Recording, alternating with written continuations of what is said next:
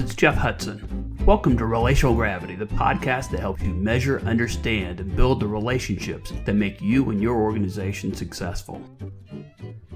Today, we're going to talk about my childhood dog and the incredible power she had over trains. We'll talk about hospital food, and you'll learn what dogs, my dog in particular, and food have to do with customer satisfaction.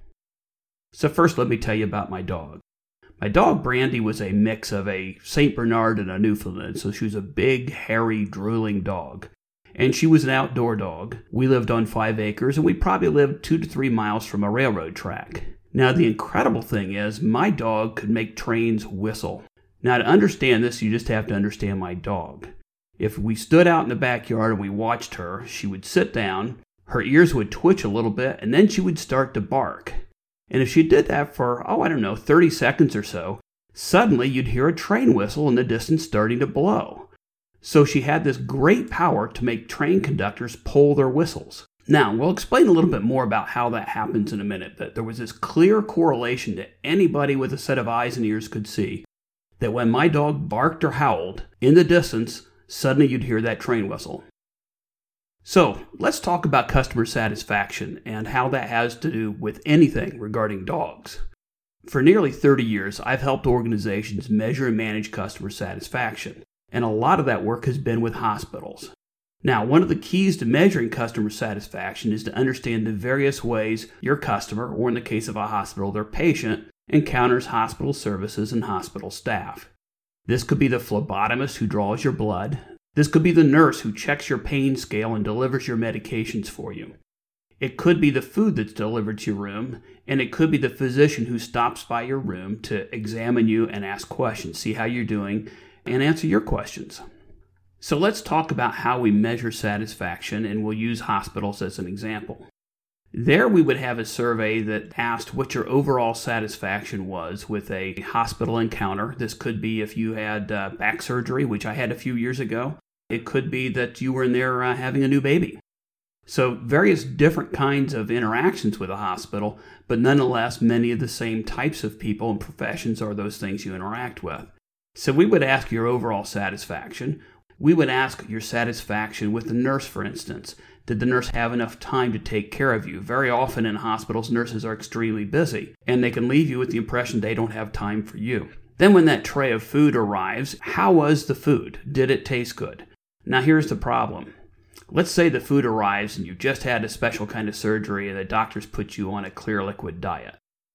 Do you really think that what you get served is going to taste good?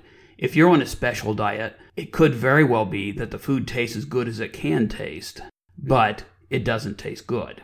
Or if you're sick, maybe nothing tastes good to you. So is it fair to ask, how was the food? So, one of the things we learned in hospitals is that there were things that would routinely get low scores on a satisfaction survey, and food was one of those items. So, when you would look at your food scores and people say, Well, I didn't really like the hospital food, there's a lot of things hospitals can do and do to improve the quality of food. These days, you go into a hospital, they'll even let you order off of a menu and they'll deliver it to your room when you're ready to eat it, which is something that would have been unheard of 20 to 30 years ago. But it's because hospitals care and they want to improve your satisfaction. But the truth of the matter is, when you go home from the hospital and you're talking to your friends and your family about your hospital experience, probably the one thing you're not going to do, no matter how good it is, is rave about the hospital food. Instead, you're going to talk about those things that were most important to you when you were in the hospital. And those were things that said, Was the staff attentive to me? Did they manage my pain well? Were they polite to me? Did they answer my questions? And one of the things we found in healthcare that was very important was was my doctor accessible? And when he came in my room, did he have time and take time to patiently answer the questions I have? We understood that doctors know a great deal and they know a lot more about your condition than perhaps you're going to understand, depending on what your condition is. But we also understand that you need to know, and when I was in the hospital, I wanted to know what is going on with my body? What do I need to understand? I have questions. And when a doctor takes time to answer those questions, we found that patients really appreciated it. Now, that didn't mean the doctor had a lot of spare time, but what it did mean is that the doctor was patient and managed that interaction with you so that he made sure or she made sure that the questions you had were answered. And that makes all the difference in the world.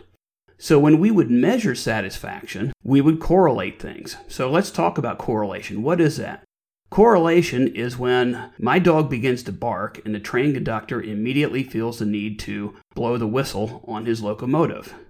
Now, we all know the reality here. The reality is my dog probably heard that whistle before I did, and the correlation was the train whistle and the dog barking together. But when we want to know what causes something, we'll be talking about regression analysis, and I'm not going to go into a lot of detail on that because I don't want your eyes to glaze over. But the truth of the matter is, which caused which? Did my dog barking make the train conductor blow his whistle? Or is it conceivable that perhaps the train whistle caused my dog to bark? Now, one of the things we know in correlation is that the two things happen together, and we can only guess which is the thing that causes the other. So I think it's reasonable to assume that it wasn't really my dog barking that made the train whistle blow, but it was probably the other way around. But with math, all we know is that there's maybe a one on one relationship there. So the same is true when you begin to look at satisfaction surveys and you have a question that's an overall satisfaction, and you have a variety of questions related to satisfaction with your physician. Did your physician have enough time to answer your questions? Did your nurse believe that she had enough time or he had enough time to answer your questions and provide you care? So, what we can do then is begin to go beyond correlation to saying which of those questions were most likely to result in you having a high overall level of satisfaction. Now, why is this important? It's important because somebody's interaction with their physician, that score may be higher than the score they gave to the hospital food. But if you put your precious time and resources into saying, let's focus on the lowest scoring item on our satisfaction survey, and perhaps it's a hospital food.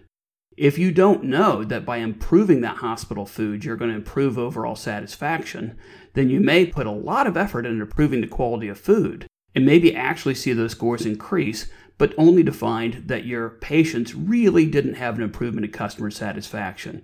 Why? Because the thing they wanted most was to have time to talk to their physician.